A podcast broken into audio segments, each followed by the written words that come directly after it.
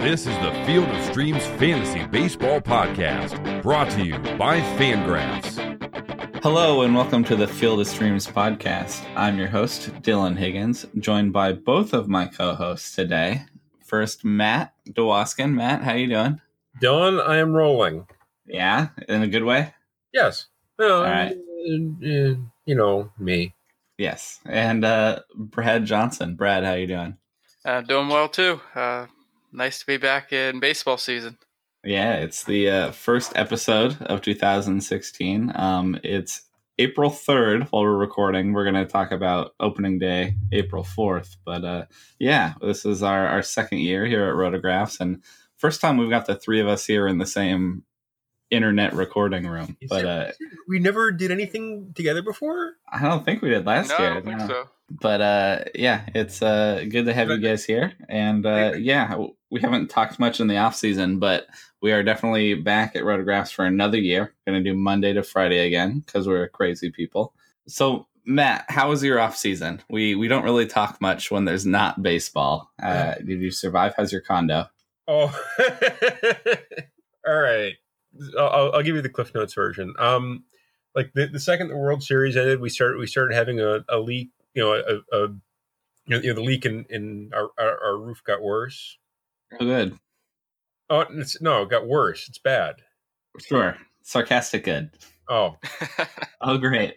so it it turns out we had we we, have, we had like a, a massive massive leak. We we we did get the roof patched. We had to have the room gutted. So we've still got there's no drywall in the room. There's it's bare floor, or I'm sorry, there it's you know bare concrete and nails. Uh, and I just found out we have to have a window replaced as well. Oh, so the, good, the good news is the association is supposed to pay for all just about all of this. yes. The bad news is I have to wait for the association to okay everything. So we're probably going to have a completed room around in the next World Series because the- Uh, these, these folks like to take their time, like to think things over. Uh, the condo is not in great shape, but it will hopefully be soon. Ah, so condo ownership going great then. That's what Oh, you're it's telling been me. miserable. Yeah. well, Brad, how about you? How's the off season treating you? Uh, well, my rental property is doing just fine. Uh, I hope it falls into the ocean. we had some ants, but otherwise, uh, it's been good. And uh, off season went well too. Uh, even got a nearly a month off of writing in December when I, uh, me and my partner went to Vietnam, and that was a Oh, lot of fun. awesome. And then the rest of the winter, I wrote a lot about baseball. So Yeah, that's been more of the same. yeah. Well, that's good. Well, yeah, we're uh, we're looking forward to opening day. Again, this is Sunday. They're doing this weird three games for opening day thing, which is neat. But for DFS purposes, we're gonna ignore that. I mean, we'll be watching these games, but wait, wait, there's you said this is neat. I think it sucks, and I'll tell you why. okay. I I, I missed the the opening opening opening night in Cincinnati. Yeah, it's it's definitely not tradition. It's kind of weird, but there's a part of me it's like it's more baseball. More baseball is always good. I guess. But- I'm happy it's not like the last few years where you have like March 28th, you have some series in Japan, and then there's a week of spring trading, Yes, and then there's Yeah. more real baseball. that is weird. And this one, there's not that, but there is a game Cardinals Pirates at one o'clock Eastern, and then Cubs Angels spring training at three, and then Blue Jays Rays real baseball at four. I don't know. It's a weird schedule, They just but take this, this opening day schedule correct. What, what- you do is you open on you know with the, the first game in Cincinnati on a Friday, and Yeah. you have that, that full week, that whole weekend full of full of baseball. Yeah, well, we're definitely going to look at Monday the fourth in terms of all these uh, big games. Actually, twelve games on on Monday. Um, almost a full slate. Yeah, and uh, yeah, we're going to be doing basically real similar to what we did last year in terms of five days a week, Monday through Friday. We'll bring in you an episode. We're going to talk about DFS. Probably try and talk a little bit more about uh, general baseball as well. Keep up to date just on fantasy stuff and what's going on. Um, of course, the sleeper and the bust is also going. What we dubbed our sister podcast, our sibling podcast. Uh, also here at Rotographs, they go three times a week and they get much more in depth and general fantasy stuff. Or with Paul Sporer and Eno Sarris and Jason Collette. Highly recommended. Those are our buddies. But we're gonna do uh, more cursory stuff in terms of Monday through Friday, trying to keep up to date on what's going on. And yeah, check out a uh, DFS stuff. And glad to say that I'm joined by Matt and Brad again this year. Um. So we also had some requests last year for uh, basically some DFS tutorial stuff because I know DFS is getting more and more popular all the time, and a lot of people have never played before. So we wanted to do that uh, today. Also, kind of no better time than opening day to, you know, give some tips and ideas for people that have never played DFS before. Um, so I asked you guys to maybe think about that because um, we talk a lot about our ideas and we've pl- played plenty before, and most of our listeners have. But for people that either haven't played fantasy or maybe have played fantasy for a long time but have never tried this DFS thing. It's a similar concept with our adjustments. Um, so if you were looking at Monday the 4th, we made our picks, but um, Brad, first with you, what is your first step towards trying to prepare for DFS for a day like this? If somebody's never played before, what are they thinking here? Yeah, so I, I like to spend my time focused on the uh, large tournaments. Uh, they're called GPPs. And uh, mostly for me, it comes down to a couple factors. I like uh, the chance to win a lot of money with a small entry. Mm-hmm. And I also uh, I can expect there to be more bad entries in these large contests than if I was doing more of a head-to-head type thing. Sure. And that kind of makes the rake that these sites take in uh, a little more palatable, a little sure. easier to expect to beat it. Uh, so I, I, do focus on those, and so my strategies revolve around trying to beat a large pool of players. Uh, usually, that means you need to find some guys who aren't quite as popular, but that can still perform pretty well, mm-hmm. and you know, hope that they can stand out from the crowd. Uh, if you pick Bryce Harper and 45% of the field picks Bryce Harper, it almost doesn't matter if he hits three home runs. Uh, you're, right. just canceling each other out. Sure. Uh, so you, you do need to find some of these value plays that uh, will give you more uh, bang for the buck without being owned by everybody. Yeah, that's kind of a general GF, DFS thing. Is uh, sometimes taking the best player is not helpful if they're obvious. Uh, you can't be too obvious, especially in those big ones, because yeah, you need to pick players other people don't pick, which doesn't necessarily mean picking bad picks, but maybe off the right. beaten path picks. You got to go, okay, people don't expect this guy, but I think he might do well. And it's um, important to diversify too. Sometimes you know a pick's too good, and even though someone's going, you know, sixty percent of the field is going to use it, mm-hmm. even uh, that it's still sometimes you have to make the pick. Mm-hmm. Uh, it doesn't mean that you, you don't still look for opportunities elsewhere on the roster. Sure. Yeah, and that's I agree. That's uh, extra important in the the larger pools. You know, if you're playing a smaller game where you have to beat five or ten people, which is still fun, uh, you don't have to worry as much about that. But in the big ones, you gotta get a little more unique. I agree. That's a good call. Um, Matt, what about you? What do you think you're looking at when you're going to make your picks on on when you first look at the uh, schedule? Uh, first off, I typically start with pitchers. Yeah and I typically start with strikeouts. That's where you're, you're going to get the most bang for your buck is in those high strikeout guys. Okay, sure. So I, I, I, tend to ignore the the guys who don't, who, who, simply aren't capable of posting high strikeout totals as regularly as, as some of the aces, like you know, your Chris Sale or Jose Fernandez or whoever. You know, mm-hmm. I, is, is where I tend to start with my lineup. You, you really want to avoid the uh, the guys who aren't going to help you there.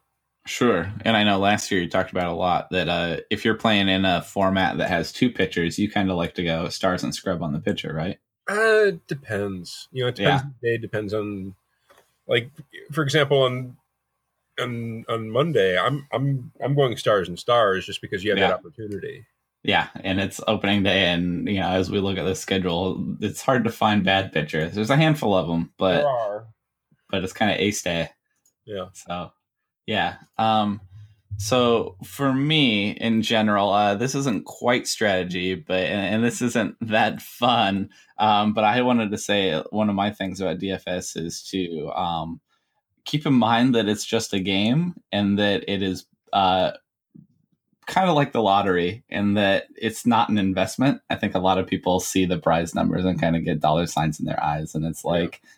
It's make sure to play it for fun you know, and make sure to not, you know, play it as an investment. And oh, if I just bet all this and that, then I can, you know, win X dollars. It's like, it's, it's fun. And, and not even so much that it gets out of hand, but just more like, remember that you're doing it for fun. And that actually does affect my strategy at times because I like to, I'm always trying to pick players I think will do well, but sometimes I pick players just because I think they're fun. One of my most memorable times from last year was picking Rich Hill when he had his like crazy stretch at the end of the year, and you're like, I don't believe he's gonna be that great, but it was fun, you know. And then when you do hit on guys that are kind of crazy and fun picks, it ends up being a lot more fun. So, um, yeah, that's kind of weird advice, quote unquote. But just remember that, yeah, this is a this is a game for fun, and uh, the the money definitely makes it more fun, but it is not an investment. It is not really a way to pay your bills, you know.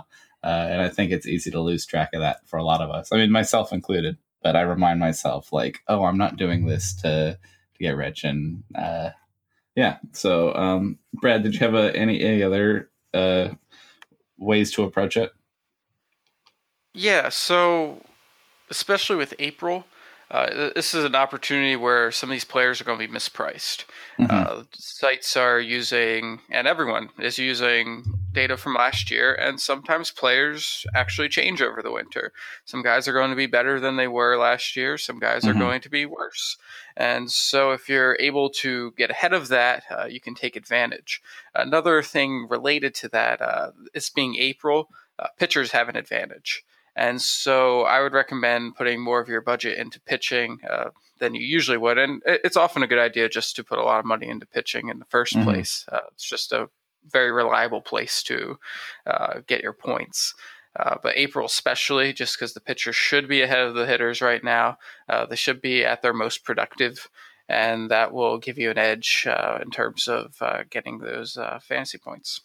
Yeah, that's a that's a good call. I we'll talk about our contests later. We are doing the contest again, uh, where Matt and I pick streaming pitchers all year, and April, we keep track on a spreadsheet. And April is always a mess because we don't really know what's going on.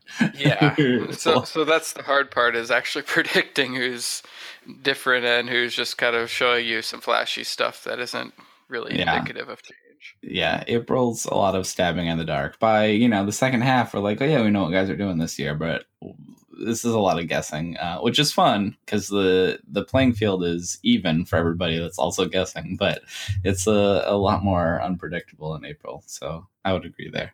Um, Matt, what else are you thinking in terms of uh, when you approach a DFS slate? Just when, when you're building a lineup, remember to focus on on base percentage as opposed to say batting average or even slugging percentage. Mm-hmm. Um, in DFS, OBP is where your money is. Sure. That's that, that's where you're that's where you're going to get that's where you're going to get you know your, your, your points. You really want to avoid those having those zeros in your lineup and yeah. focusing more on, on, on base percentage as opposed to slugging or, or batting average. God forbid. Yeah, a, a much better much better uh, strategy to, uh, to, to to to do that. Yeah, um, especially because you know scoring like runs and RBIs can yeah. be worth so many points too, and those are really unpredictable. Yeah. But uh, you're not going to come if you're not on base. You know, if you're not if you're making outs. So, yeah, I, I would agree with that too.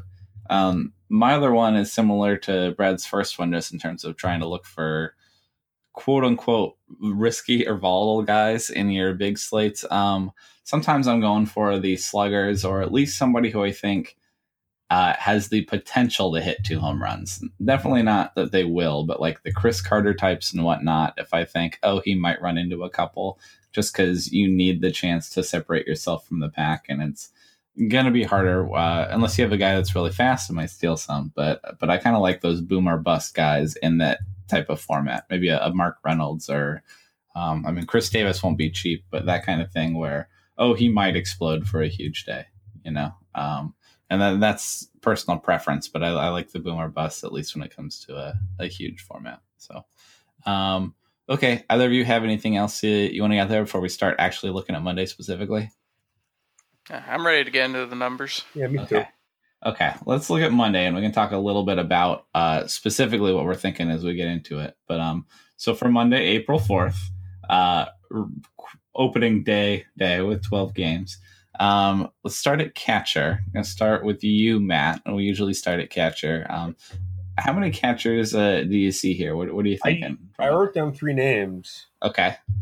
Uh, one of them, I'm not sure if he's going to get the start, so I, I don't know if we can roll with him. But Yeah, we're recording a little bit early, and it's opening day, so lineups are whatever. But but what are you what are you hoping for? Are you hoping to I'm hoping for Russell Martin versus Drew Smyly. Yeah, I I wrote that. Uh, that is righty on lefty. It's what sticks out to me. Okay, you're going to be hearing Drew Smyly's name a lot today, at least for Mhm. me. Did you know that he gave up 11 home runs last year? I didn't know that specifically, but I believe you. How many? How many of those do you think came against right-handed batters? Uh, I'll say nine. I'll say all of them. Oh boy, he definitely has his splits. I think so. Like I like Drew Smyly. He's a darn good pitcher, He is, but he has splits. he, he just he tends to struggle against the the righties, and the Blue Jays they can stack the lineup with right-handed with right-handed bats. Yeah, Russ I Martin is in fact yeah. right-handed. yes he is. Uh, yeah, I like Drew Smyly, but this is about the worst matchup a lefty can have. At least it's in Tampa Bay, Yeah, I guess. yes. But Yeah. when you look at uh when you look again at this day that has a lot of aces going, you're like, oh, Drew Smyly's pretty good on another day, but then like against the Blue Jays, yeah, I could see trouble for him for sure. Brad, do you like Russell Martin? Yeah, Martin's a good pick. Uh, as you mentioned, at, at least it's in Tampa for Smyly, but it's still uh, he's one of the more obvious guys to go after for offense today from the catcher position. Yeah. Um, I also like it just in terms of uh, other people in the lineup might do really well too. So yeah, Russell Martin has a, a good matchup, but so does Jose Bautista and Edwin Encarnacion and Troy Tulowitzki, and just he's in a good lineup. And we'll probably talk about more of those guys, but just the fact that he could get driven in and also drive people in could be you know more and more points for him, and that that counts a lot. So uh, yeah, I, I like Russell Martin at catcher. I would agree. Uh, Matt, who else you got? Uh, the other guy I really like is Welington Castillo versus Jorge De La Rosa. Yeah, I think that's going to be one of the real obvious matchups today too. is those I- I D backs. too, but I wanted to throw it out there just because it makes sense. Oh yeah, no, it needs to be picked. The obvious isn't bad, and honestly, I didn't have a lot of catcher options, but Welington Castillo kind of jumped to the D backs and blew up and was awesome last year. And I have him on a team, and I don't really know what to expect this year because he's never really done that before. But uh, yeah, that he could certainly be good again, and that team can score. Uh, the D backs are a flawed team, but they can score runs. So, um, and Jorge De La Rosa's fine, you know, but I, I he's fine. I maybe I'm just through the lens of most uh, Rockies pitchers. He seems great, but in general, yeah. Um, yeah, he, do- he's not so bad for Coors Field, but he's still you know mid tier type pitcher. yeah, and again, Monday is full of players like Chris Sale and Sonny Gray and Zack Greinke and Clayton Kershaw. So when you see Jorge De La Rosa, uh, it's like, oh yeah, that's a pitcher that I can pick guys against. Yeah. Uh, you have anyone else, Matt? Yeah, I, I wrote them Miguel Montero versus Garrett Richards, but I'm not like in love with it. Yeah, I kind of like Garrett Richards, but I kind of like also- Miguel Montero, but I'm not sure he's gonna get the start. yeah, Yeah, I had a similar reaction to Montero. I if he starts, which I assume. Well, I I gotta, guess- think, you know, I gotta think they're gonna go with the lefty against the righties. So yeah, I, I would expect him to start. I think now that I'm thinking through it. the the Cubs catcher position is a little nebulous. Yeah, Yeah. It's going to be a situation where you're always going to need to check the lineup. Right. Uh, although it- although it you do know who will start when Jon Lester's in. It is, it is in an American League park, so they will have pro- they'll probably have Kyle Schwarber at DH, is my guess. Oh yeah, that's true. That should help Montero get in. So Yeah. This should be. We didn't talk about this. This should be very obvious general DFS advice, but you need to check your lineups.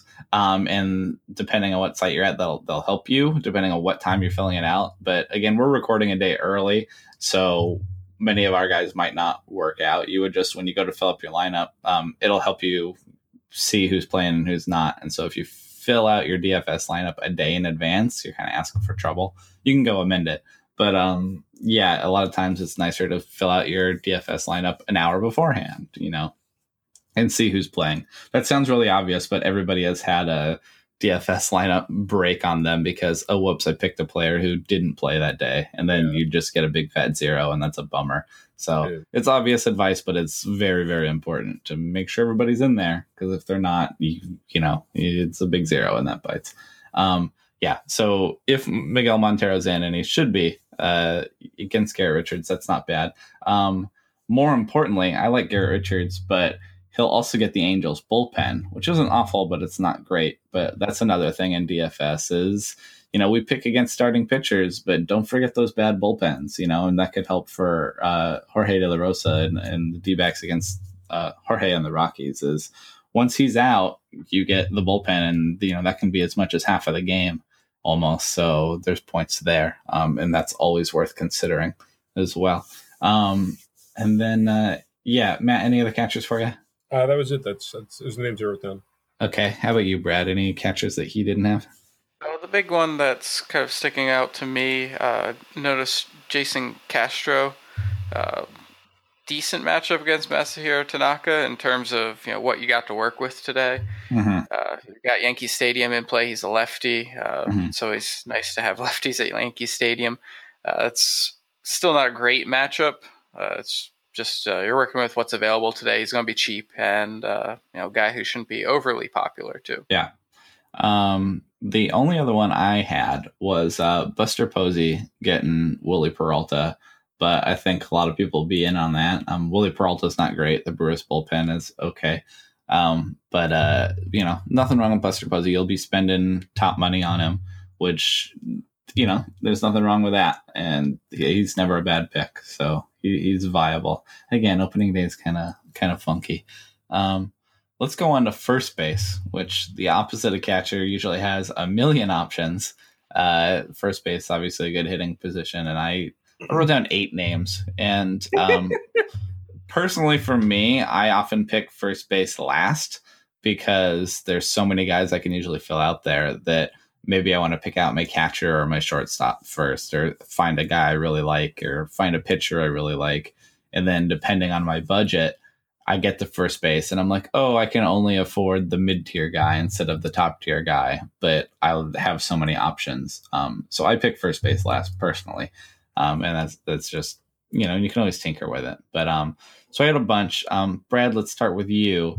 Uh, who are your favorite picks? Maybe not who's going to do best, but who are your favorite picks? Maybe just in terms of context uh, at first base.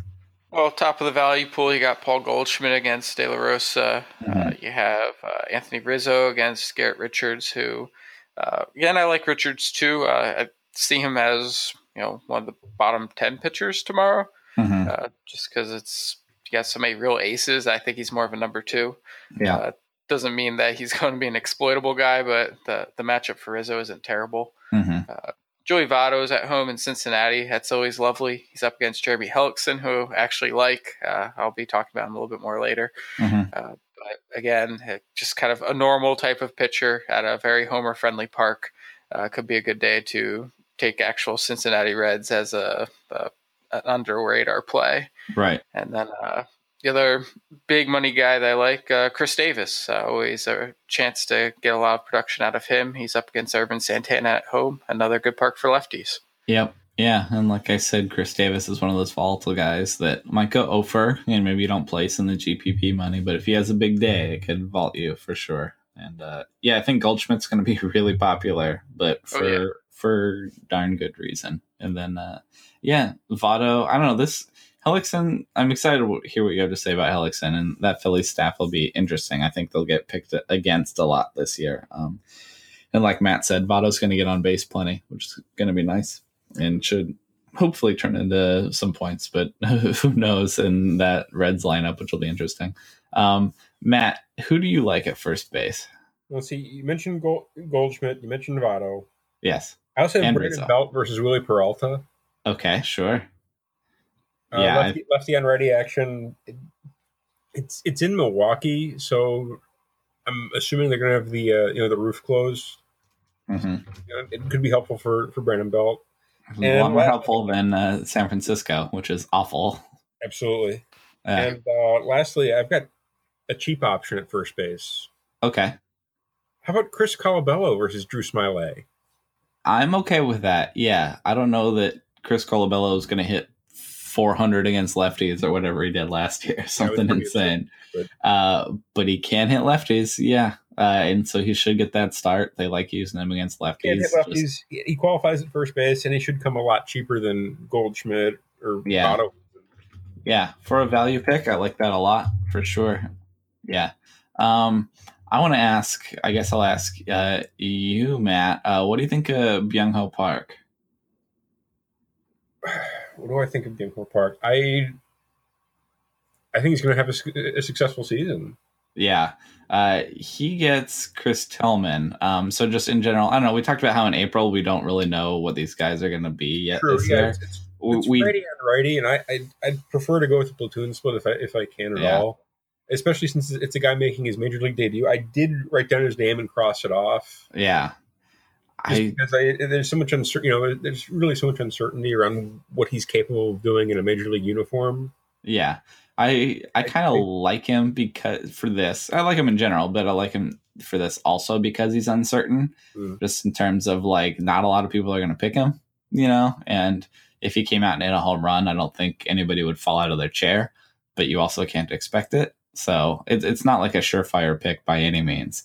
But I'm definitely like kind of thinking about it. I don't know. Uh, yeah. Do you, but you like him in general this year? Yeah, I think so. Yeah, I, I, I I own Yeah. a few shares of him, so I'd, I'd be lying if I said no. Yeah. Brad, do you like Byung Ho Park at all? Yeah, I also do. Uh, he's a guy, as you've pointed out, uh, it's hard to know what to expect exactly. Uh, we know Mhm. there's a lot of power there. Mhm. Uh, we know there's a chance for a lot of strikeouts. Where that strikeout rate settles is probably going to determine if he's even a full time player, uh, if he's someone who we're going to be going to a lot uh, for DFS picks, or if he's more of a guy who you know, has his spot starts. Mm-hmm. Yeah, uh, I wrote him down. I kind of like him at Chris Tillman. Tillman is a righty, like you said. He's had his own troubles with right-handers, though. Um, Chris Tillman's just been such a weird pitcher that I don't know what to expect from him this year either. But uh, I don't know. I, I'm interested in Byung Ho Park. Um, you said Chris Davis.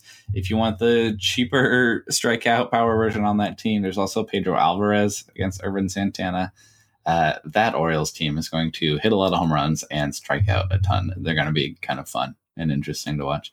Um, the other name I had at first base, and I don't love this, and I would pick a lot of guys before it, but I want to at least mention um, all of these Brewers against Madison Bumgarner. Um, Madison Bumgarner is awesome and is left-handed, but can still handle righties. But Chris Carter uh, against Madison Bumgarner, and there's just a lot of righties in that Brewers lineup, and either he could hit some home runs or have some people on base when people are on. Um, again, I don't think I would make that pick, but I don't think I would pick Madison Bumgarner. I'm, I'm at least wary enough of it uh, to worry about being in Milwaukee. And I have my eye on Chris Carter. I just love Chris Carter, but I, I don't, even I'm not brave enough to take him against uh, Madison Bumgarner. But I at least wanted to mention it. Keep an eye on it. Um, okay, going to jump to second base. I only had three names at second base. The infield got a little tricky for me. Just again, there's so many aces you're up against. Um, I started with Daniel Murphy against Julio Teheran. Um, I know Julio Teheran is a pretty divisive guy this year, um, and I don't love that either. Um, Julio Teheran last year had really bad, really strong splits, both lefty righty and home and away. Um, lucky for him, he's at home, which is not great for Daniel Murphy. But um, I, I don't know. I there's enough. I don't know. It, I like Daniel Murphy just fine. He's not that exciting, but um, it is one of the ones that stuck out to me, uh, at least from Monday. I also wrote down Jean Segura getting Jorge De La Rosa, and he could be a shortstop, could be a second baseman, probably playing second base for uh, for the D backs. And he likes to hit lefties a little more than righties, at least. He's been kind of a not a great player at the plate, but he can steal bases, and those are always worth some points. Um, and if you're picking D backs against the Rockies, either Jorge De La Rosa um, or that bullpen, uh, I think Jean Segura could be fine and should be hopefully knocked in. I could see the D backs scoring some points. And then my last one is uh, Joe Panik getting Wily Peralta. Joe Panik's not that exciting either, um, it- but against the Brewers, and I think the Giants will be fine. Uh, second base just wasn't really a strong position for me. It might be where I'm going first to find a cheap option and then spending my money elsewhere. Um, Brad, did you were you any more excited about second base than I was? Did you see anybody?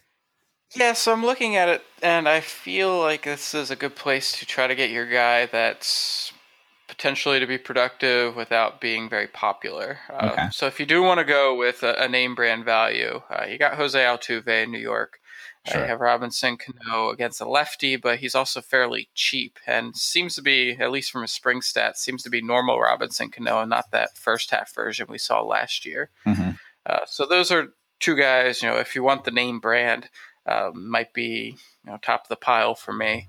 Uh, digging a little deeper, uh, there's Joe Panik in Milwaukee, and he, he's a weird guy for DFS. Uh, Kind of a multi-hit threat more than uh, someone who can actually put a ball out of the park.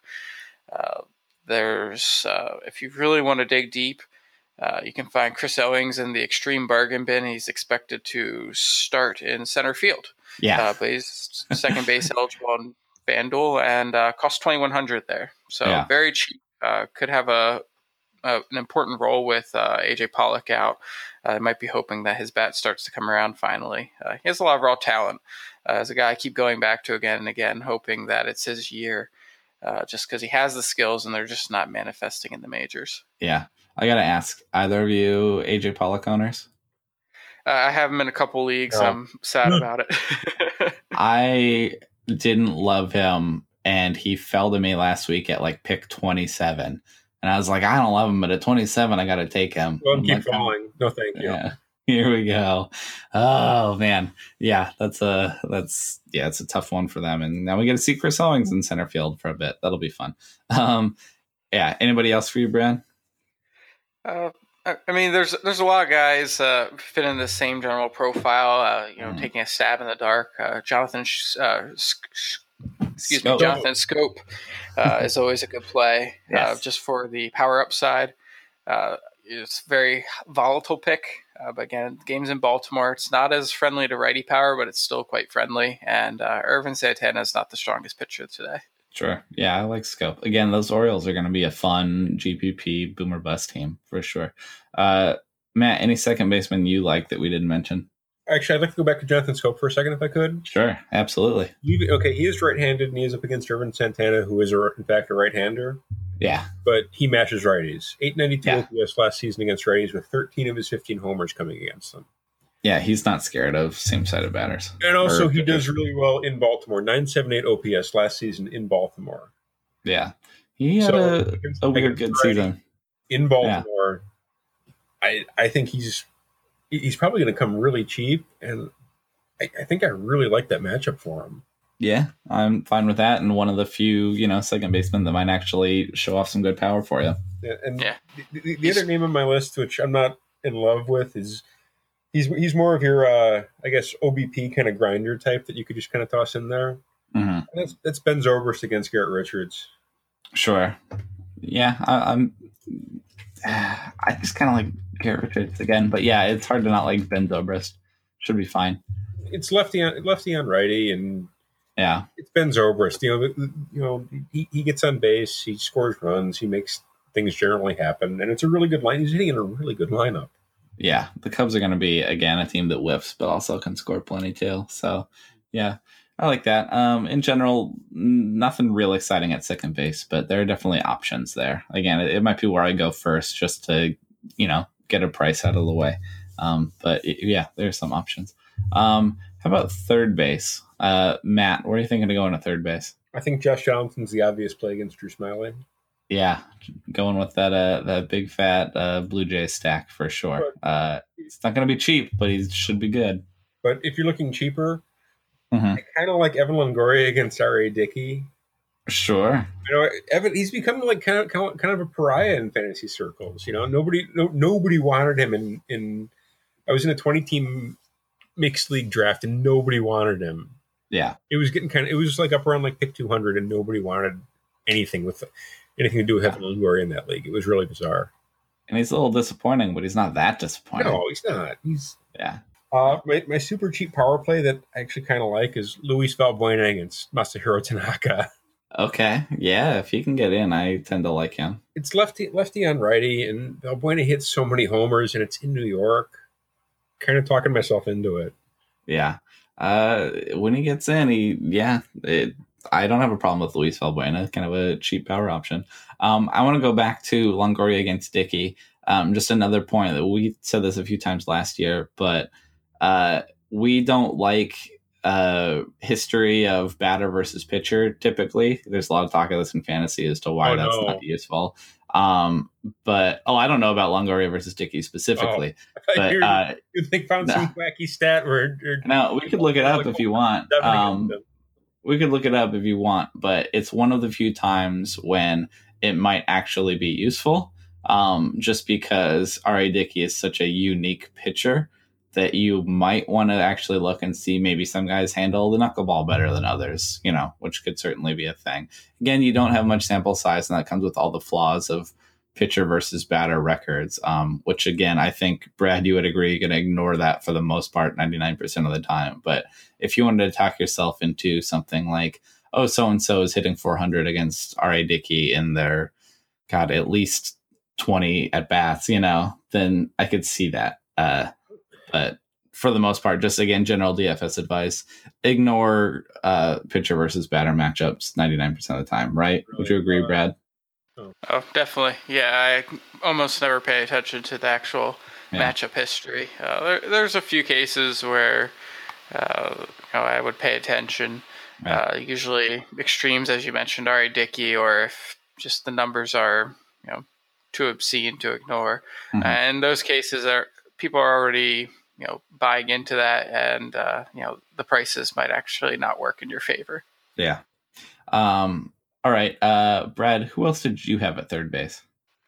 So, one of the games I'm kind of fascinated by for tomorrow is uh, Philadelphia at Cincinnati, Mhm. and there, there's a couple reasons. Uh, Raisel Iglesias is a good pitcher. Mhm. Uh, I mentioned I, kind of like Jeremy Hellickson, even though you know he doesn't have as much of a uh, a following these days. Uh, there, there's still two of the lesser pitchers to go, and both of those bullpens are terrible. You also Mhm. have uh, Great American Ballpark in play, one of the best places for home runs. Mhm. Uh, so, with that out of the way, I, I like Maikel Franco to, tomorrow. Mhm. Uh, I think he, you know his spring's been excellent. He's shown a lot of power. I'm not sure how popular he'll be. I, I'd like to think that you, you can get him at like a, a 10% ownership rate in a big tournament, but Mhm. uh, could actually be higher. On the flip side of that, uh, I've always been a big uh, Eugenio Suarez fan, Mhm. and I think he can do just fine too. Uh, he's much cheaper, 2400 on FanDuel. Yeah, we'll we'll talk about Suarez, uh, whether he's shortstop or third base. But we'll talk about him for sure. Um, uh, the other two names I had were back to this uh, Baltimore game. Manny Machado is going to cost an arm and a leg, but he gets Ervin Santana, and I don't think there's anything to not like about that. He can handle righties; he'll be fine. Um, that'll be a good spot for him. And then uh, Miguel Sano uh, gets Chris Tillman. Again, I'm not worried about righty on righty uh, and that's crazy power. So both of them, if you want to pay top dollar for Sano or Machado, I don't have a problem with that. Uh, you know, second base, I was digging a little bit. Third base, I'm like, there's options. Go Machado, go Sano, go Donaldson. Those are all fine. Um, and then Longoria and Franco. Yeah, there's options at third. I like that. Um, was there anybody that we didn't discuss either of you liked at third base that can't go unmentioned? No. I, I do like Anthony Rendon. I think he showed enough to you know, make you think he could be back to his 2014 form. Sure. Uh, there's you know, there's some risks involved. Uh, he's third base on FanDuel and uh, not a bad price either. Uh, Mhm. just 2,800.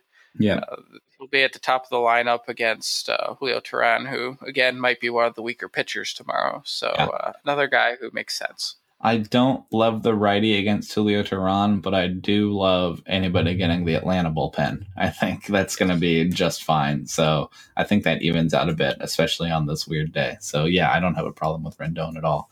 Um, Brad, take us through shortstop. Who did you see there? Which can be one of the trickiest positions often. Yeah, so there's kind of two ways to approach shortstop. Uh, In the past, it's been a position dominated by Troy Tulowitzki, and a lot of times to have a winning lineup, you had Troy Tulowitzki. Mhm. Uh, it's just the way to do it. Uh, now there's more options. Uh, you have Carlos Correa at the top of the pile. Uh, he's probably going to be a good play anytime that his price is reasonable. Mhm. Uh, 4,300 doesn't seem out of range for me on FanDuel. Mhm. Uh, it's certainly a look expensive, but you know, good enough for a matchup against Masahiro Tanaka. Uh, also, can think about Tulowitzki himself. I'm a little bit hesitant this year, Yeah. uh, but he'll be facing a lefty. Uh, games in Tampa, so not a great homer park, but he should have a big role in that offense and uh, plenty of RBI opportunities. Sure.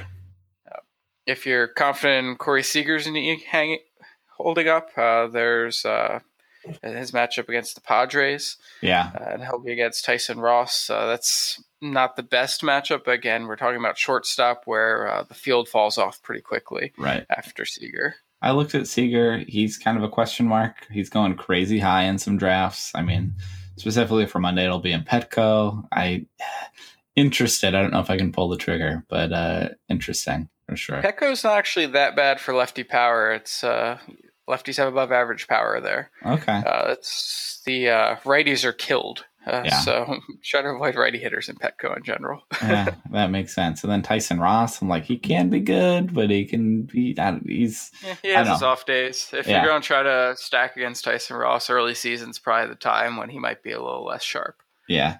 Um, Matt, who do you like at shortstop? Let's see. We touched on Seager if he's in the lineup. Yeah, Uh, do we mention Brandon Crawford versus Wily Peralta? we did not mention Brandon Crawford. Do you like that? Crawford versus Wily Peralta, lefty on righty. Yeah, It's it's Wily Peralta. I mean, he's, he's also not great. Yeah, No. has his moments. Yeah, we, we, I think we're gonna be picking on him. A. Well, we have been picking on him a lot. and It's probably gonna, not going to stop. Yeah, it's a tough opening day starter for Milwaukee in that wanna go back to rotation. Sorry, do you Yeah. want to go back to Eugen- Eugenio Suarez against? I- uh, I do. Matt and I, uh, Brad, you did bold predictions for RotoGraphs. Matt and I did one together, and I wait a minute. Wait, wait, kind- wait. Brad didn't do bold predictions. we probably I did, did. much both. more. I did. I did bold and timid predictions. Oh, you did. Tim- okay, I didn't see the bold. I saw the timid. Uh, you did both. Uh, yeah, I did the first round of bold predictions. I, I missed uh, the timid ones. Um, so Matt and I, I did. caught the timid, and the comment section was awesome. the, co- the comments were quite grumpy. Yeah, That Uh, that's always fun. it was it was about the saltiest comment section I've ever seen in Fangraphs. And Uh, I, I missed that. I need to go check that out. But the bold prediction series is always fun, and Matt and I did it for the first time, and I'm worried I had the craziest call, but I suggested uh, Eugenio Suarez to have more home runs than Carlos Correa, which is nutty, um, but it's possible. I looked at home run fly ball rates. Well, the point is that not even that I hate Carlos Correa, but I'm high on Eugenio Suarez, mostly for empty power. But he started swinging for the fences and he can hit, and I think there's some pop there. He'll be uh, in Cincinnati He gets Jeremy Hellickson, who I'm personally down on. I'm interested to hear Brad talk about him still, but um, also gets that Phillies bullpen, um, and I think he's going to at least start cheap. He might hit too many home runs and become better later in the year, but I like Eugenio Suarez. I like that matchup against Jeremy Hellickson um, for sure. Also Brad Miller getting R.A. Dickey. Uh, Brad Miller is a question mark, and R.A. Dickey's a matchup is a question mark too. Isn't his split the other way? In terms of lefty righty, Here, I'm- mean, he's left-handed. yeah, and he's, getting- left-handed, but doesn't he like really suck against righties? Uh, I don't know off the top of my head, and I feel like that goes out the window a little bit with a knuckleballer. It's just kind of a who knows. If if you want someone cheap that you know could score against uh, the Blue Jays, I think the Rays could put up some runs. I don't no, no, love I'm, it. I'm, I'm wrong. You're, you're you're correct. He he he can't. He he struggles against lefties. and yeah, does really really well against right. Why did I remember that? For some reason, I, I had stuck in my mind it was the opposite with him. But he's a weird player for sure. Um, the other one, uh, I don't love it, but Matt, your boy Nick Ahmed gets a lefty. Shut- You love Nick Ahmed against lefties. Nick Ahmed Uh, would be the most. I don't know. It's he's uh, slightly more interesting than Andy Gonzalez was with the White Sox. I don't. That's is that good or is that bad? It's gonna be terrible. bad, right? It's still terrible. uh, Nick Ahmed, a good shortstop. Um, can't hit Eh, with the glove. With the glove, he can he can field, and that's about it. Um, and he had Your fielder. Uh, he had a decent first half last year, and it like got our attention on the podcast. He was hitting lefties a little bit, Like, oh, maybe. and then the second half he didn't do much at all. And I don't believe. I don't believe. Uh, if you want to get cute, he does get a lefty, and I could see them scoring against the Rockies. He's going to be cheap. Um, I I can in an opening day lineup. Honestly, Yeah, I think he's their starting shortstop. I would be shocked if he was in the in the lineup. Well, he doesn't have to compete with Chris Owings, who's manning center field supposedly. So, uh, I think I think Chris Owings is going to play center field, Nick Ahmed is going to play short, and Jean Segura is going to play second. Uh, They have Yeah, it seems Socrates, like the plan. Socrates Brito. uh, uh, Socrates Brito is going to be somewhere. Brito's Brito's going to be playing some center field too. Uh, I I saw a note. Uh, I think it was maybe RotoWire that said that Owings was starting opening day. Yeah. Uh, I think the plan is for Brito to play more of the games in center field than Owings, but uh, he'll be out there, especially against lefties. I don't think the Owings and center field thing will last way too long. I think they'll. I, I don't know. Who knows? That D backs lineup is definitely upside down now. That'll be interesting. Uh, I just wanted to mention Nick Ahmed. I I don't love it. I'm not saying anybody would do I it, wanted but to mention Nick Ahmed. Stop it. You bet I did. You liked him last year, and I, I think it's a I picked- lefty. I think I suggested him for a game when I saw he was doing really well against left-handed pitching. He was, and then his second half trailed off. I don't know. I think I- It's Jorge De La Rosa. It had to be mentioned. Yeah. Um, are there any other shortstops that need to be mentioned before I we think we move need to on? move on from shortstop. I, I like Zack Cozart. I'll I'll Okay. make sure that I get his name in there. He's Sure. supposed to be leading off for the Reds. Yeah. Uh, seems based on his spring to have retained the uh, you know gains that he showed last year in power. Sure. Uh, I think he could be a, a solid play at shortstop. He's never going to really cost much, Sure. uh, so it's a guy to pay attention to. Plus, all he has to do is get on base, and then Eugenio Suarez is going to knock him in with his Jillian homers. right. So it's going to be fine. Um, all right, outfield. Uh, usually, you got to pick a bunch of outfielders, so there's usually a bunch of options. Um, and most of them are good. But uh, let's try and pick our favorite picks here for outfield. Um, I'll start. Uh, Nelson Cruz gets a lefty, and Cole Hamels is going to cost you, but Nelson Cruz hits the crap out of the ball and should be fine. It's in Texas. Uh, he likes that. He'll be fine there. Nothing wrong with Nelson Cruz. Um, Jay Bruce gets Jeremy Hellickson. Depends on how you feel about Jay Bruce. I'm still uh, in the Jay Bruce camp. Obviously, not as much as before, but I like him to be just fine against Hellickson and that Phillies bullpen. Um, Jay Bruce could definitely go deep. Um, if you want some lefties at Julio Teheran, again, trying to get lefties against him, you can always spend on Bryce Harper. It's going to be plenty expensive, but there's nothing wrong with putting your money there, especially uh, getting that Atlanta bullpen once Teheran's out. Um, or Ben Revere. Ben Revere will be at the top of that lineup and should score plenty of runs if he can get on base. Uh, maybe do some running. That was one of my bold predictions. I think he's going to run a bunch more this year too. He kind of stopped running when he was a Blue Jay because they were knocking him in. He didn't need to risk outs, but I think uh, he'll he'll run more with the Nationals. So I like either of those lefties. Um, I believe in Joc Pederson uh, to be some sort of sum of his parts from last year. Not sure I'll be the first half or the second half guy, but should be a talented, productive guy. Um, and he gets Tyson Ross, and you know a lefty against Tyson Ross is what you want. Um, even if it's Petco, like Brad mentioned, he he should be okay there. Um, Jose Bautista against Drew Smyly, go to that well with the Blue Jays all you want. Um, he's going to cost you, but I think there could be a lot of runs scored by Toronto uh, on Monday. And then uh, my uh, my cute pick, I think, and I also wrote about this guy, um, Franklin Gutierrez getting Cole Hamels. I don't know that he's going to start on opening day, but he is their fourth outfielder and their lefty masher. And I, again, I, in that outfield, there's Leonys Martin and Seth Smith, neither of which can hit lefties at all. And so I think they will try and use Franklin Gutierrez somewhere. And Smith's also a little banged up, so I think that helps Yeah. Gutierrez's Uh, I lo- I realize this is just my own, you know, personal bias. I just love Franklin Gutierrez, and then last year he destroyed the ball, and he wasn't just hitting lefties; he was hitting righties too. And you know they brought him back, and I definitely, you know, I'm not anticipating 300 at bats or anything, but he's healthy for opening day, and if he can get in that lineup, he gets a lefty and Cole Hamels, not an easy lefty. But uh, when they get to the bullpen, he can hit righties too. And so I don't think Franklin Gutierrez is going to cost much. And uh, yeah, going to Texas, and I'm gonna have my eye on Franklin Gutierrez. Uh, I'm just kind of rooting for him, but he was showing power, and he's kind of changed the kind of hitter he has. I don't know. He, he's a really interesting player. Uh, always hurt, but interesting, and so I don't think it's crazy to look at him in Texas on opening day. Not as my first outfield pick, but when you got to pick three, I, I would work him in. Um, Matt, Yep. where are you going in the outfield? Any anybody jump off the page to you? Okay. Uh, I kind of like Adam Eaton versus Sonny Gray. Okay. You're picking a White Sox, huh?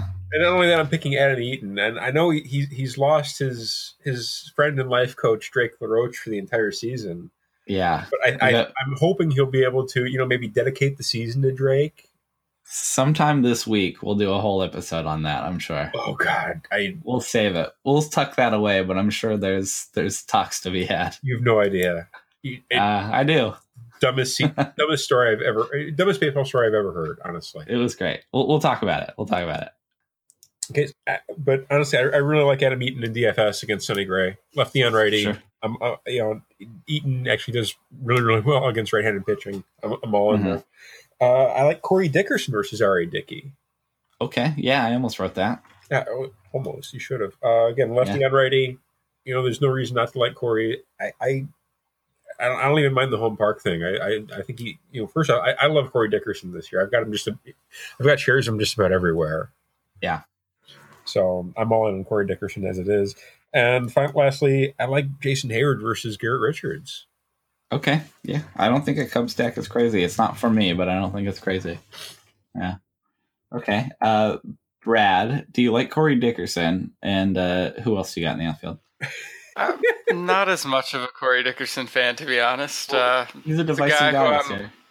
I- I'm watching him, but I didn't take any shares of him in my leagues, and I don't really plan to target him in DFS very often. Okay. Uh, so we'll see if he changes my mind. Uh, but for the time being, I uh, you know, have some concerns, uh, mostly playing time related. I think there's just you know too many good players to chop up playing time in Tampa right now. Uh, it's going to be hard for him to play more than five days a week. Sure.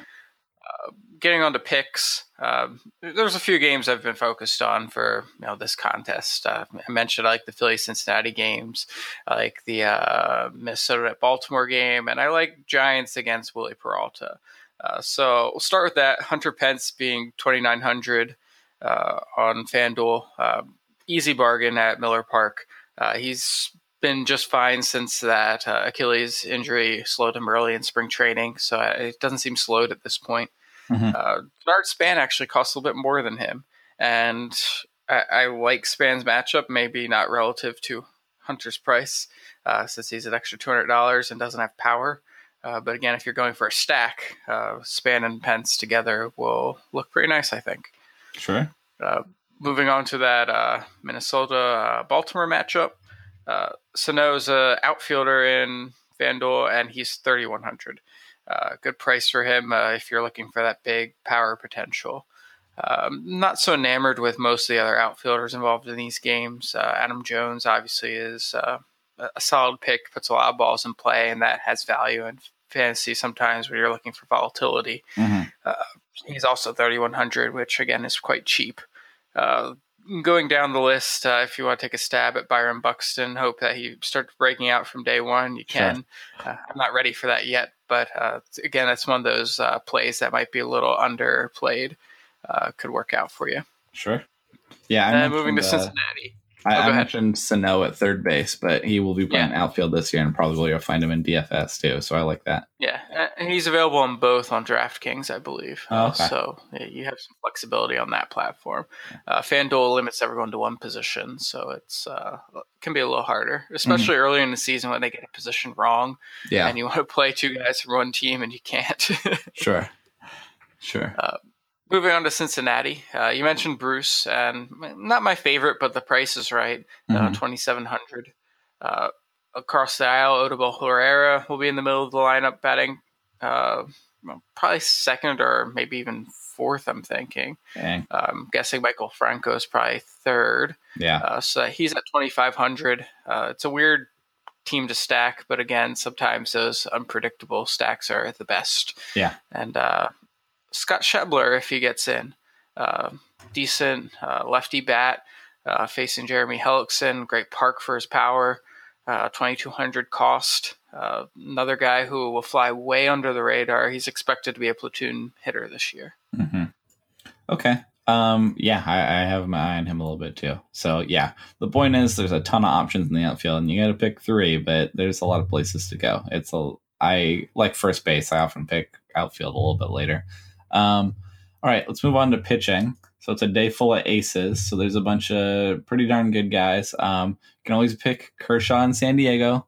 I think we can pick Scherzer in Atlanta. You know, you can pick Chris Sale against the A's. Uh, there's no reason not to like those. Um, Jake Arrieta gets the Angels, and the Angels lineup is not very good despite Mike Trout. Um, so obvious aces, I think if you can afford it, there's no reason not to like most of these guys. I mean, you guys can disagree with me and speak up, but um, who are you actually looking at taking in DFS? Um, Brad, I'll start with you. Where do you think you're going? Yeah, I'm almost hesitant to share just because I'm very focused on him, this one guy. Yeah. Uh, for my uh, Monday slate, it's Dallas Keuchel. Okay. Uh, really? Not as big of a strikeout guy as some of the others, but he is very reliable in terms of uh, pitching deep into a game, mm-hmm. and that's something that can be overlooked at times. Uh, you have you know an expectation of seven innings from him.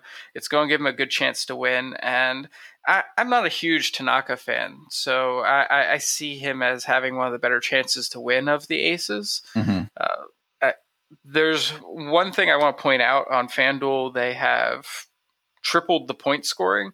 Uh, it's the same as last year, except everything is three times as many points. Uh, so wins are 12 points on FanDuel. Uh, they are four points on DraftKings. Uh, so, and the scoring systems now kind of even out a little bit in terms of total points. Mm-hmm.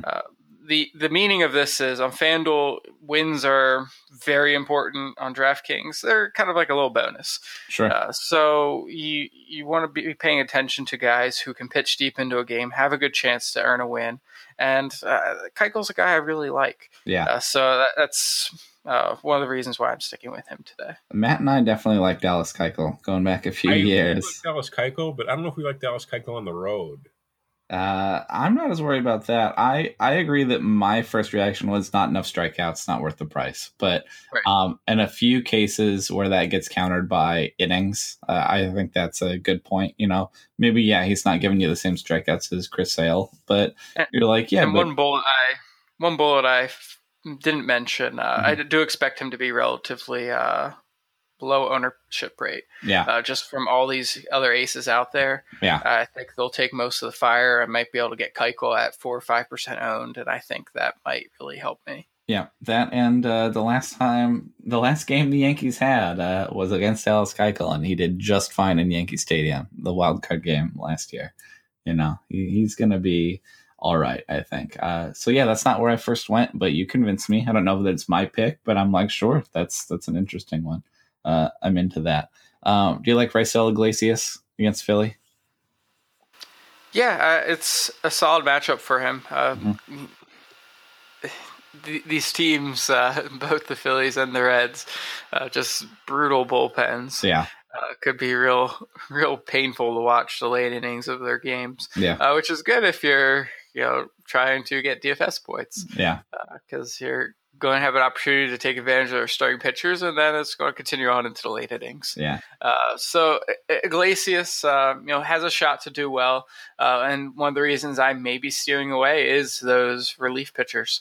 Uh, they can easily blow a game if he's, you know, holding a 4-2 lead or something mm-hmm. Uh, into the sixth inning, and the pen comes on. That could be gone, and you're losing those 12 points on FanDuel. Yeah.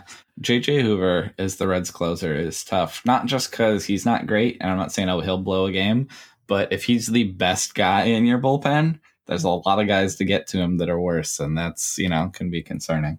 Um, Matt, do you have any pitchers that jump out to you, uh, especially on Monday? you, you try to stay away from the obvious, but I don't know where else you go but obvious here. Yeah, I I don't blame somebody that takes Kershaw or Scherzer or Sale. Like they're gonna be good points. They're gonna be expensive, but yeah. I honestly I think Iglesias would would be would be an interesting pick, and I, I uh-huh. kind of, I'm kind of talking myself into Tyson Ross at home against the Dodgers. Uh, the Dodgers are a little banged up, but I mean they're going to be a good team. But he can rack up the strikeouts and hopefully offset that. Sure. I honestly I, I think I'd, I'd I'd talk myself into the at-home matchups for for Iglesias and Ross, and just you know let everybody else kind of pick the aces. Sure, I don't hate that at all. Um, the the last name that we haven't discussed, at least for me, and there are again a ton of options. Um, I like Garrett Richards, and I know we've picked against him a lot, and I know the Cubs score a lot of runs, but the Cubs whiff. Oh boy, do the Cubs whiff. They strike out a lot. And so that is the upside there uh, for him is just, you know, hopefully a lot of strikeouts against a team that, you know, it's risky, it's volatile, but uh, you could see him getting plenty of strikeouts. Um, the Cubs will have a DH. That's not helpful for him, but uh, yeah, I would consider. It's not the first place I go. I'm probably spending money on Chris Sale or something, but um, maybe trying to do something weird like Raisel Iglesias. But it would not shock me to have Garrett Richards walk out of that game with a bunch of points just from getting a bunch of strikeouts against the Cubs. Um, also, wouldn't shock me if he got blown up, but uh, I, I, think he's worth noting. He's interesting. Okay. Um, all right, so those are our picks for Monday. Um, as I mentioned earlier, Matt and I started this podcast a few years ago, um, not even doing DFS, but just streaming pitcher options. And we did uh, the contest, which is the concept that every day of the season, Matt and I are going to each pick a pitcher that is specifically less than 50% owned in Yahoo leagues that you can use uh, as a streamer. And then it fits the DFS because it's just a cheaper option for DFS. Because if we pick Clayton Kershaw against the Padres, that's not helpful to anybody. Um, so these guys, our benchmark we set is under 50% owned in Yahoo leagues. And on this day, that's really tough because there are not a lot of options because it's everybody's aces. Um, so Matt and I are going to do that again this year. Uh, we're keeping track. Two years ago, I won the first year, and then last year Matt kicked my butt. So we're one and one in terms of years. And uh, there's a spreadsheet you guys can keep track if you want to see our terrible picks. And the concept is also that we put our money where our mouth is, at least in that uh, you can see the picks we made and how we're doing and how our ERA and WHIP is on the year. So that if we're bad, maybe you shouldn't listen to us. But we want to take some accountability, for, take some accountability for our advice as well uh, and it's fun. And again, we're picking crappy pitchers or at least unpopular pitchers. And that's the other thing is we like them. Like we had Dallas Keuchel, but then when he got good, all of a sudden, even mid-season, we couldn't pick him anymore. So yeah. these sleepers that we like will get out of hand and disappear on us if we're not careful. So um, we also allow our guests to play as well. Uh, so Brad would like you to join us if you'd like. Um, in fact, I might make you go first as our guest. So Brad, of these pitchers any of them under 50% owned in Yahoo leagues uh, that you would, you know, put your name on the line and take them as a pick for Monday? Yeah, so this is where we talk about Jeremy Hellickson. Yeah. Uh, it's uh, so, so there's basically six guys who really fit the the bill. Mm-hmm. Uh, Dylan was nice enough to email me the list, and of those, Hellickson's really the only guy I would you know take a shot on. Mm-hmm. Uh, Ervin Santana maybe. Uh, I, I, don't really like him against Baltimore's offense. Yeah, uh, that could go badly. Yeah, the the rest of them, uh, I, I, don't want a piece of yeah. the action. And uh, Hellickson, though, he got it together mid last season, uh, made some mechanical changes, and it wasn't like a stark difference. Uh, there's a cut in the walk rate, a, a, buff to the strikeout rate, and he went from being just a terrible exploit always pitcher to somebody who you know works in like a high three ERA, uh, can pitch deeper into a game and earn a win. Uh, so uh, there's factors to like. He strikes out enough guys to be streamable and uh, you know actually help you in that category. And I also like what he's done this spring. Uh, he's really uh, you know held his own. Seems to have held on to those gains from last year. Uh, they made midseason, and uh, you know I'm hoping that he can carry it on into the regular season too. Cool. All right, that's a totally fine pick for this contest. A guy that's not popular. You're not saying run out and get him, but you're saying okay, this guy could be fine. Uh, Matt, where are you looking for our first pick of the year? It's ugly. I this is yeah this is one of the you know we're starting with you know opening day I think traditionally has been pretty rough for us just because you have you know all the aces going. Yeah, yeah. Opening day is tough, and again April's bad because we don't know what's going on. No. So yeah. I I I looked at Hellickson and I just I cannot pull the trigger on it. I've just I've seen him be so mediocre for so long, and sure. it's not like it's not like this, the Reds don't have a representative major league offense. So yeah, I, I'm I'm going to roll with Ervin Santana against Team Three True Outcome and just kind of hope that he keeps the walks to a minimum, yeah. strikes everybody out, and generally delivers a confident start without giving up sure. too many home runs. Um, I totally don't blame you on the Ervin Santana pick. I considered it. The thing to keep in mind with the contest, at least for me, that scares me is if you if it goes badly, you have to wear it. Like you keep that ERA all year. I'm aware. Yeah. Oh no, I'm not blaming you. I'm just like that's making me gun shy. Is uh yeah. Um, but yeah, I like that pick just fine. Um, I'm taking R.A. Dickey in Tampa Bay, and I'm chasing the win. I'm just hoping that the Blue Jays can blow up Drew Smyly and and help him. I don't think he's going to be great. I don't think he's going to be awful. You don't really know. Um, at least it's in Tampa Bay, which should help his fly balls a little bit. Um, yeah, it's not inspiring. I, am not, you know, I'm not pumped about R.A. Dickey, but I think he'll be okay. I think so. we're pumped about him. Uh, I mean, I like him, but not so much as a DFS pick or anything. So, all right, Dickey, Jeremy Hellickson, Ervin Santana in your deep leagues. Uh, if you want to stream a guy on opening day, if you're if you're starting the season streaming, which is a strategy you can do, uh, you can do that. Um, but those will go on the spreadsheet. We'll be doing that every day. Um, that'll be fun. All right, we've been going over an hour, big long uh, episode to start the year, but uh, won't be doing an hour every day. But uh, I'm excited we got to get the three of us, like I said, in this virtual room to talk about this. Um, before we get out of here, I wanted to each pick a guy that uh, you like for this year, not just in regular fantasy, but that you think you could see yourself going to the well uh, with a bit uh, in DFS. And this might totally change by May. Um, I mentioned last year, like Drew Stubbs was my guy. I was like, Drew Stubbs is going to be awesome this year in the right situation. He's so good at Coors. He's so good against lefties. Like it's going to be a great sneaky pick, and he was not. He was not good. Uh, so here on opening day, who are you thinking is going to be your like DFS guy? Like Matt and I used Logan Forsythe a lot last year, um, to the point that he's now you know an everyday like think he's batting leadoff for him, so he's not a sneaky pick really anymore. Oh. But um, Brad, uh, who do you think is going to be your sneaky guy this year?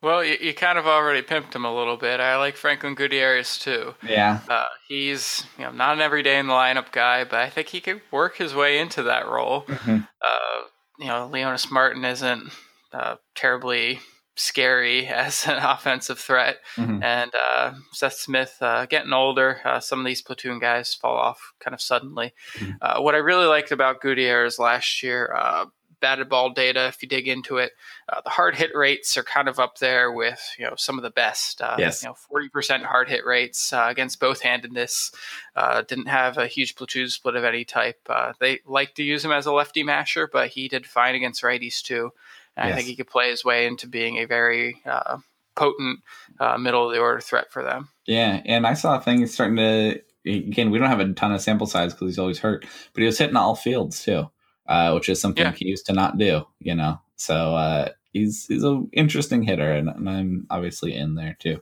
Uh, Matt, who who do you think your guy is this year? Uh, we already mentioned Corey Dickerson. Okay, okay, maybe not sneaky, but you're all in. Is he? You don't think he's sneaky? Uh, I don't. I I don't know. He there's a lot of question marks around him with the move and everything, but I I think for DFS purposes, yes. Uh, In a traditional league, not so much. yeah. But I, I it's okay to be on the record all in. I, I Uh, respect that. Can I go Steven Souza as a sneaky guy? Sure. Yeah. Once once he's in that lineup, I like him too. There's some power, some speed. Sure. You, you like your Tampa Bay Rays? I do actually. Yeah. I, I Yeah. I'm going to be watching a lot of their games. I think. Yeah, they're fun. Um, so I like Franklin Gutierrez. Um, I am on record for liking Eugenio Suarez. Um, so uh, both them. Also, uh, one guy I've liked. We didn't mention him today. Um, I like Jonathan Villar. I've always had a soft spot for Jonathan Villar. He is a flawed player. He doesn't get on base very well, but there's a little bit of pop and definitely some speed. And he's never had really the the full time job. Uh, a few times, but he's opening the you know with with a chance to do something. Um, so I like Jonathan Villar. I think that uh, I, I'm not picking him against you know Madison Bumgarner, but uh, he's a switch hitter. Uh, there's a little bit pop and definitely some speed. So I have my eye on him when the Brewers are up against uh, a less intimidating pitcher. I could see myself going with him. So uh, I'll keep my eye on him. All right, that should do it for us. Um, Matt and I will be back on Tuesday morning. Um, oh, I almost forgot to mention um, another cool thing we're doing this year, and I'll be talking uh, much more about is on Fridays. Brad and I will be doing live shows, uh, live video shows Friday mornings at eight o'clock West Coast. what kind time. of live video shows will you be doing together? uh, fantasy baseball podcast, Matt. Uh, you are a sucker with a day job and don't get to broadcast with us typically, but we wish you could. Hopefully, we'll get you on sometime. But uh, yeah, we'll be doing a live podcast where you can like watch us tape, and we'll also have a chat going this year. I want to start using the Twitter hashtag Field of Streams. We never really did that before, but definitely hit us up. Um, hashtag Field of Streams. Uh, I'll be monitoring that. And you'll be able to interact with us. And then yeah, Friday live shows. We'll be talking about it more this week, but we're gonna start doing that uh, every week through the season and having guests. Paul Sporer will be joining us on Friday, and wow. so that'll be something uh, Brad and I will be doing. Um, yeah, talk about it more this week. But if you want to interact with us and watch us tape and kind of do it live, and then the podcast will be coming out typically also. So if you can't make that time or aren't interested, the Friday podcast will also come out as normal anyway. So your scheduling will not be interrupted, uh, I would say. But yeah, that's going on. I got some cool, exciting stuff going on that you guys will be hearing about. But um, yeah, Matt and I will be back on Tuesday. Brad and I will be back Friday, and yeah, we'll have a podcast five days a week. Uh, yeah. You, you want to mention our Twitter handles? Yes. Uh, I'm at Higgins FOS. Matt, you finally took the plunge and changed your Twitter handle. Yeah, just in time for the baseball season. I, I figured I better update it this year because, you know, you know, the second year of the podcast, that's typically the year where we, we just blow up. So yeah, I'm, I'm you and I talked about it all last season and never did. Yeah, no, I well, I, originally we were gonna have a contest where people could pick my new Twitter handle, but yeah, we did not follow through on that. Yeah, no, we didn't. So I would have been fun. I, I, just went and changed it now. Matt D underscore DFS. Yes. Just Matt to take, away, to take away any kind of old branding. It, it, and, you know, tip to uh, you know people start you know starting out and you know you know the punditry industry. Mm-hmm. Uh, do not brand any of your any of your handles. Keep it your own. Do do not brand anything. Yes. And then um, Brad is at baseball 18 still. And yeah, we, we like to hear from you guys. Um, can use hashtag field of streams. We'll keep an eye on that. Uh, and yeah, uh, we'd like to hear from you guys. Let us know what you think and uh, what you're looking for from the show this year. You can help us. You know, we did the beginner's guide to DFS today a little bit because it was a suggestion and it was a good suggestion. So uh, feedback is good. Please be nice, but feedback is good. So yeah, um, all right, that should do it for us. Uh, for Brad and Matt, we're gonna get out of here. Really looking forward to opening day and doing this uh, all season long. So uh, we'll talk to you guys then. Thank you for listening to the Field of Streams podcast. For more fantasy baseball analysis, visit fangraphs.com slash fantasy or follow us on Twitter at rotographs.